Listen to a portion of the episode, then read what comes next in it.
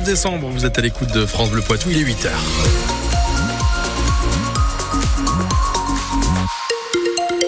Du gris, du gris, du gris et encore du gris, mais pas de pluie a priori aujourd'hui. 8 à 10 degrés ce matin, jusqu'à 13 degrés au meilleur de cet après-midi.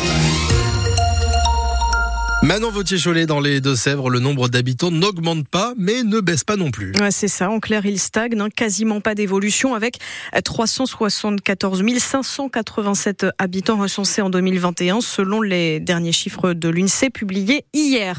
Et si on regarde dans le détail, en revanche, Noémie Guillotin, certaines villes accueillent plus de monde quand d'autres perdent des habitants. Parmi celles qui en gagnent, il y a les deux principales villes du département, Niort et Bressuire. Euh, Niort dépasse désormais les 59 000 habitants et Bressuire continue de se rapprocher du palier des 20 000. Avec 14 000 habitants, Toire, la troisième ville du département, connaît une très légère baisse sur la période. La tendance à la baisse se poursuit aussi à Partenay.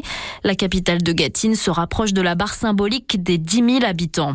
Dans le Mélois, Mel, Lezé ou encore Chef-Boutonne continuent également de perdre en population. En revanche, la dynamique des communes autour de Niort se poursuit avec une progression du nombre d'habitants à Choré et Bessines notamment.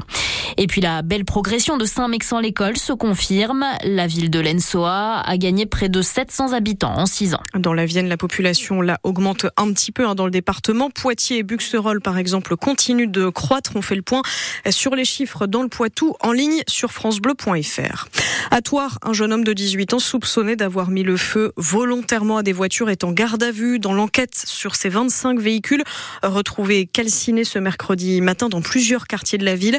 Selon le procureur de la République de Niort, il a été aperçu en train de courir près des lieux d'incendie cette nuit-là. Le maire lui assure qu'il va ajouter des caméras de vidéosurveillance pour lutter contre ce genre de faits.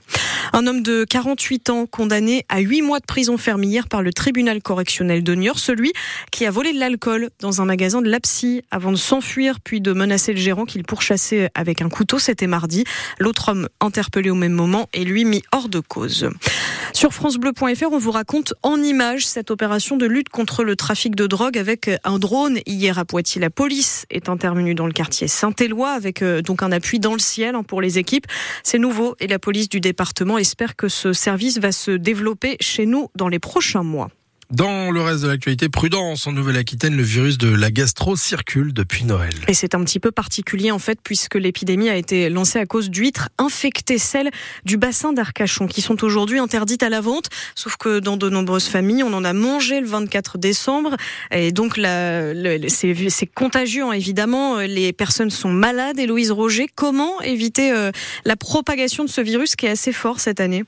C'est une maladie qui se propage très facilement. Difficile d'y échapper quand votre tante ou votre petit frère l'a et que vous passez les fêtes de fin d'année tous ensemble. Pour ce qui est des symptômes, rien de très agréable, on ne se sent pas bien, on vomit, on a la diarrhée. Alors pour s'en prévenir, le geste numéro 1 à répéter plusieurs fois par jour, c'est se laver les mains. C'est par là que virus et bactéries passent. Il faut aussi penser à bien jeter ses mouchoirs, désinfecter les objets très souvent utilisés comme les robinets ou les poignées de porte si on peut éviter de toucher la barre du métro ou du bus, c'est pas plus mal. Si toutefois vous tombez malade, alors il faut boire beaucoup d'eau pour compenser la déshydratation due aux diarrhées et au vomissement. Niveau alimentation, on privilégie les féculents, les carottes cuites et en dessert, une banane ou des fruits cuits en compote. Le conseil euh, d'Héloïse Roger, donc surtout éviter hein, évidemment la propagation de ce virus. Côté euh, économie, c'est un gros coup dur pour les ostréiculteurs girondins qui ne peuvent plus rien vendre euh, d'ici le nouvel an. En parlant fêtes de fin d'année, comme c'est le cas régulièrement d'ailleurs, la préfecture de la Vienne interdit les rassemblements festifs dans le département ce week-end pour éviter de possibles rave parties. Interdiction à partir d'aujourd'hui et jusqu'à mardi. L'achat d'alcool sera aussi interdit dimanche à partir de 17h, donc pour le jour du Nouvel An. À Niort, le magasin Habitat ferme définitivement ses portes comme les 24 autres boutiques partout en France, puisque sans surprise, l'enseigne d'ameublement est placée en liquidation judiciaire, laissant 400 salariés sur le carreau. L'entreprise était en redressement judiciaire depuis dix jours. Aucun repreneur ne s'est manifesté. Le gouvernement va lancer à la rentrée une expérimentation sur la vente des munitions dans les bureaux de tabac. Au départ, il pensait l'autoriser partout dès le 1er janvier. Finalement, ça va d'abord être testé dans les Pyrénées-Atlantiques. Les buralistes qui le souhaitent devront suivre une formation avant de pouvoir vendre ces cartouches destinées aux chasseurs.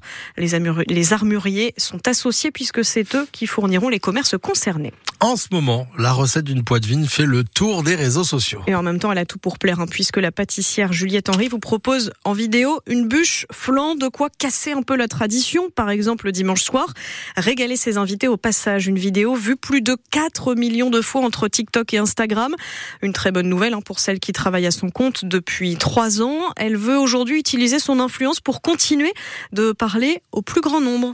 Il y a beaucoup de personnes qui me suivent et qui sont peut-être un petit peu perdues, qui, qui savent pas trop ce qu'elles veulent faire. Et j'essaie de leur dire, avant d'en arriver là, j'ai cravaché, enfin, j'ai beaucoup, beaucoup travaillé euh, et j'en récolte que les fruits aujourd'hui et c'est encore que le début. Puis il y a des plateformes comme euh, Food Pâtisserie qui est vraiment un média référence dans la pâtisserie. Là, c'est la troisième fois, ils repartagent mes vidéos. Il y a des établissements qui s'inspirent de mes pâtisseries pour les remettre à la, à la carte. Et puis, bah, aussi des, des marques, des entreprises euh, qui, qui, veulent travailler avec moi justement euh, parce qu'ils ont appris à me connaître et par cette visibilité qui est grandissante. Par exemple, récemment, j'ai été sélectionnée pour être jurée et faire la communication pour un salon de la gastronomie sur Bordeaux, Expotel c'est très chouette. Et ben, au-delà de la visibilité, c'est aussi tout ce que je véhicule et les valeurs euh, sont chères que je garde vraiment en ligne de mire. Et vous retrouvez donc la recette sur Instagram. Elle s'appelle Juliette Henry, H-E-N-R-Y. Et puis dans les librairies, le grand gagnant des ventes cette année, c'est une BD, L'Iris Blanc. Le nouvel album d'Astérix s'est écoulé à un million et demi d'exemplaires depuis sa sortie au mois d'octobre.